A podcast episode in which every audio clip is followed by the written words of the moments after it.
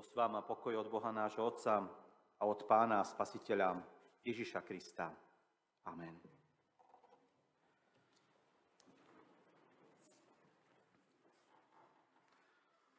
Milé sestry, milí bratia, slovo Bože, nad ktorým budeme v tento dnešný deň uvažovať, je zapísané u evangelistu Jána v 8. kapitole od 31.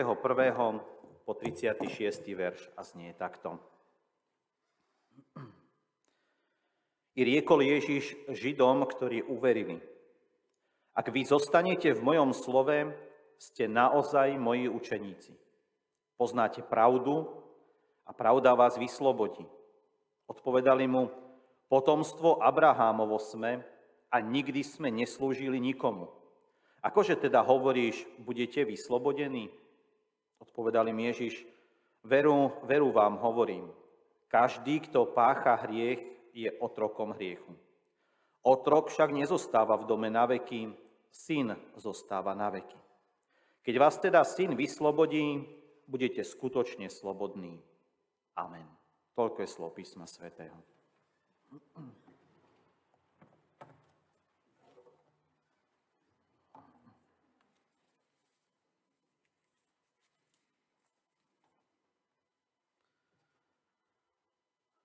Pravda.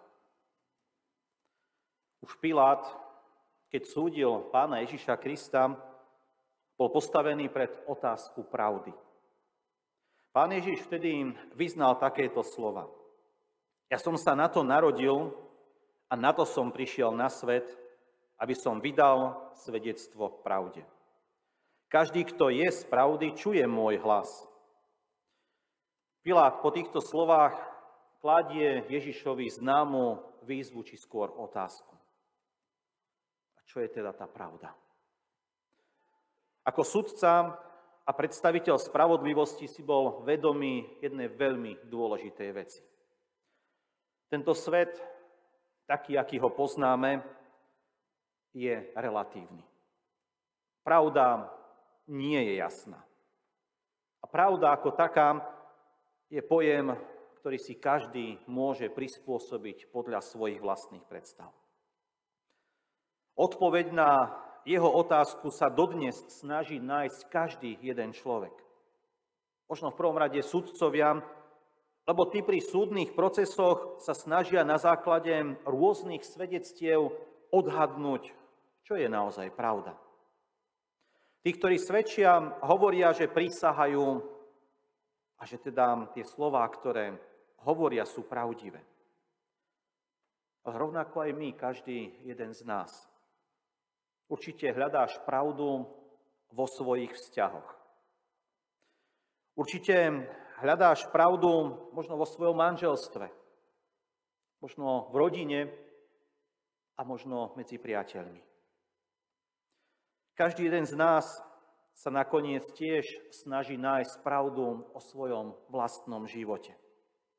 Alebo možno o situácii, ktorá je okolo nás. Ale náš pohľad je v každom prípade obmedzený nám, nami samými. Nie vždy je tak pravda jednoznačná a jasná. Túžime nájsť pravdu, aby sme sa nestali otrokmi klamstiev. Možno nevedomosti, hlúposti. Toho sa ako si bojíme a chceme vystriehať. A predsa sa mnohokrát takýmito otrokmi stávame. Myslím si, že pri pravde je asi najdôležitejšie to, aký zdroj informácií k poznaniu pravdy akceptuješ. Máš mnoho zdrojov, literatúru, knihy, časopisy, ale dnes je doba informácií. Pravdivé informácie v tejto dobe sociálnych médií, internetu nie je jednoduché nájsť. Každý totiž to zverejní nejaký príspevok, sa odvoláva na overené a pravdivé zdroje. Príspevky sú mnohokrát podpísané rôznymi menami. Tie sú prezentované ako dobrí odborníci. Stačí, že pred a za meno napíšete zo dva tituly a už sa málo kto zamyslí nad tým, či tento človek naozaj je tým odborníkom, alebo skôr či vôbec existuje. tak považuješ za pravdu to, čo ňou ale v skutočnosti vôbec nie je. Necháme sa uväzniť v názoroch, pohľadoch a myšlienkach ľudí, ktorí žijú okolo nás, len preto, že svoju pravdu dokážu prezentovať. Klamstvo sa stalo pre nás akousi prirodzenou súčasťou života. Spomente si, kedy si naposledy zaklamal. Možno aj dnes. Skutky, slova, naše myšlienky.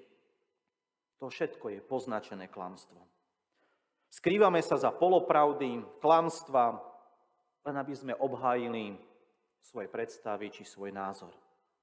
A hlavne nám ide o tom, aby som nestratil kredit pred druhými ľuďmi. Aby moja hodnota nebola poškodená. Pán Ježiš nás však dnes nepozýva len k poznaniu ďalšej pravdy. Jednej z mnohých, ale k pravde, ktorá ťa oslobodí. Neprivedie nás k svoj vôli, ako pravda mnohých dnešných vodcov, ktorí ju dnes predstavujú ako vraj slobodu, ale k pravej, skutočnej slobode Božích detí. Tej, ktorá naplní tvoje vnútro tým pravým pokojom. Takúto pravdu hľadal aj doktor Martin Luther. Od svojho zážitku cestou na právo do školy jeho spolu s jeho priateľom zastihla búrka.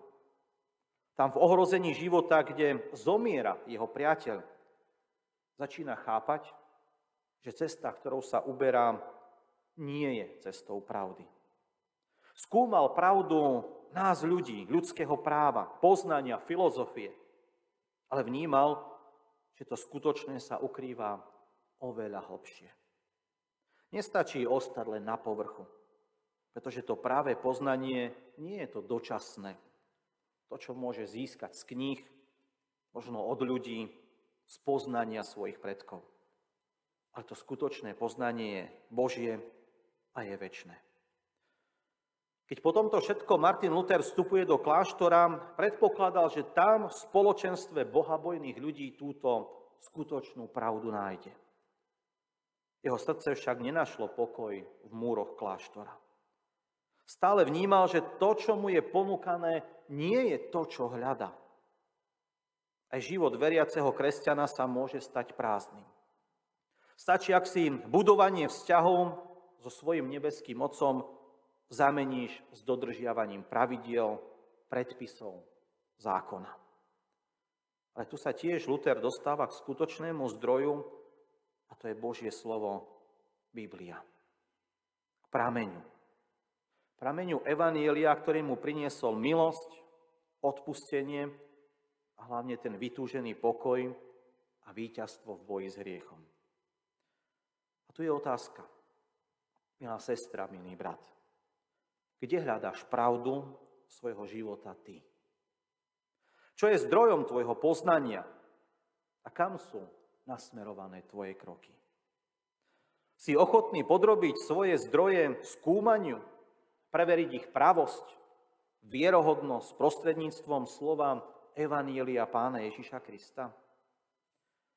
Alebo iba slepo veríš všetkému, čo ti je ponúkané tvojimi priateľmi a príjmaš informácie len z určitého zdroja. Muži Božieho zákona, ako sme dnes počuli v prečítanom texte Židia, sa odvolali na sprostredkovateľa zákona Mojžiša. Bol to Boží muž, Človek, skrze ktorého pán Boh hovoril k Izraelu. Dokonca dal Izraelu skrze Mojžiša zákon, pravidla. Ich dôslednosť v dodržiavaní týchto pravidiel a príkazov, ktoré Mojžiš dal, ale im nepriniesli slobodu. Prísne sledovanie každého kroku v ich živote ich práve naopak priviedlo k otroctvu zákona. A ani keď uverili v pána Ježiša ako Božieho syna, sa žiaľ ich zmýšľanie nezmenilo. Nestali sa slobodnými. Nie sme im podobní.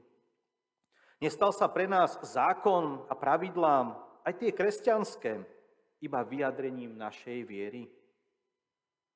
Pán Ježiš nám dnes pripomína, kde máš hľadať pravdu. Boh je živý Boh. Je to bytosť, ktorá chce s tebou mať vzťah. Poznať tvoje srdce, milovať ťa. A túži po tebe až za hranice života. Pán Ježiš to vyjadruje novým prikázaním. A to je prikázanie lásky. Nemôžeš nič iné urobiť a nikde inde ho vnímať ako práve v prežití obeti Ježiša na kríži. Zákon, potrestanie hriechu, ktorého dôsledkom je samozrejme smrť, on sám naplnil v láske. V láske k tebe i ku mne. K tým, ktorí sme toto pravidlo porušili. Položil svoj vlastný život ako obeď zmierenia za naše hriechy. A vo svojej láske nás vedie pod ten Golgotský kríž. A to na miesto odpustenia. Každý, kto túto obeď Božieho Syna príjme do svojho srdca, nechá sa ňou premeniť, otvorí svoje srdcie najhlbšiemu poznaniu skutočnej pravdy o sebe samom. Ten stojí pri Ježišovi Kristovi. Ako každý jeden človek, aj ja či ty potrebuješ Božie odpustenie.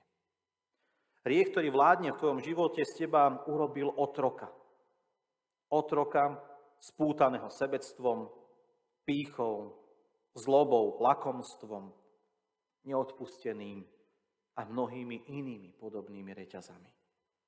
Sám sa z nich nevyslobodíš. Kľúčom k slobode je úprimný vzťah s Ježišom Kristom. Spoločenstvo s ním a verné nasledovanie jeho šľapají. A ty sa môžeš stať Ježišovým učeníkom teda Božím dieťaťom. Dôležité je, aby si svoje srdce otvoril tej skutočnej pravde.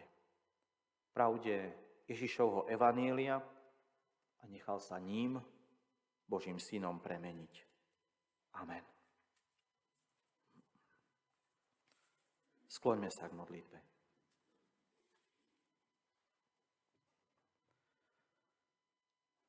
Drahý náš nebeský Otec, Ďakujeme Ti za to, že sa skláňaš k nám, že nám dávaš svoje milosti a v Ježišovi Kristovi môžeme spoznávať pravdu o sebe, svojom živote a hlavne o Tebe, našom Bohu, našom Otcovi.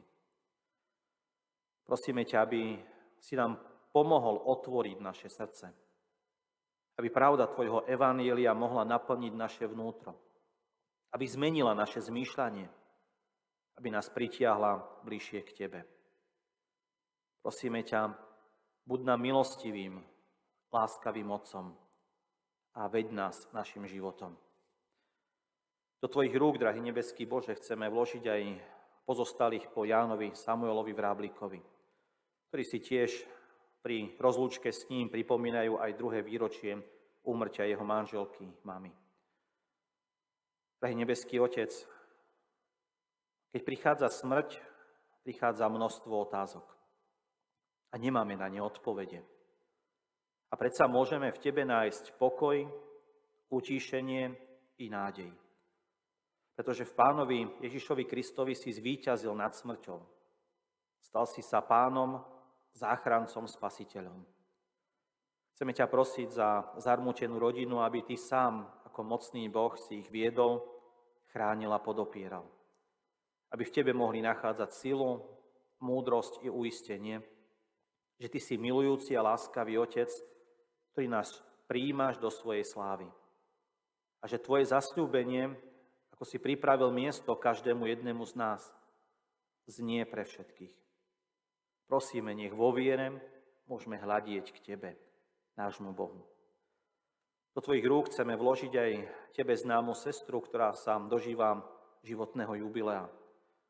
Ďakujeme Ti za každý deň jej života, za to, že ju držíš pevne vo svojich rukách, že ju chrániš, sprevádzaš a podopieraš o svoje milosti.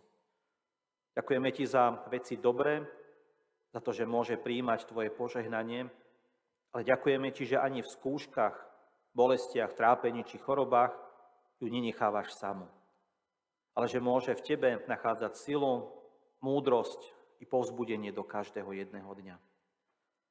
Chceme ti spolu s ňou ďakovať aj pri spomienke na svojich blízkych, že ty si mocný, milujúci Boh, si spomína na rodičov, starých rodičov či brata. Prosíme ťa, aby ty sám si ju pozbudzoval, potešoval, uisťoval aj v čase spomienok. Uvedomujeme si, že prázdne miesto nemôže nikto z nás ľudí zaceliť. Ale predsa ty si Boh, ktorý túto moc máš. Zostávaj s ňou a buď jej milostivým Otcom, Pánom a Spasiteľom. Vypočuj nás, keď k Tebe spoločne aj dnes voláme. Otče náš, ktorý si v nebesiach, posved sa meno Tvoje, príď kráľovstvo Tvoje, buď vôľa Tvoja ako v nebi, tak i na zemi. Chlieb náš každodenný daj nám dnes a odpust nám viny naše, ako aj my odpúšťame vyníkom svojim.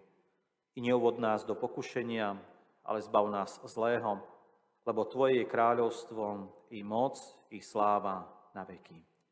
Sláva Bohu Otcu, i Synu, i Duchu Svetému, ako bola na počiatku, nech je teraz, vždycky, i na veky vekov. Amen.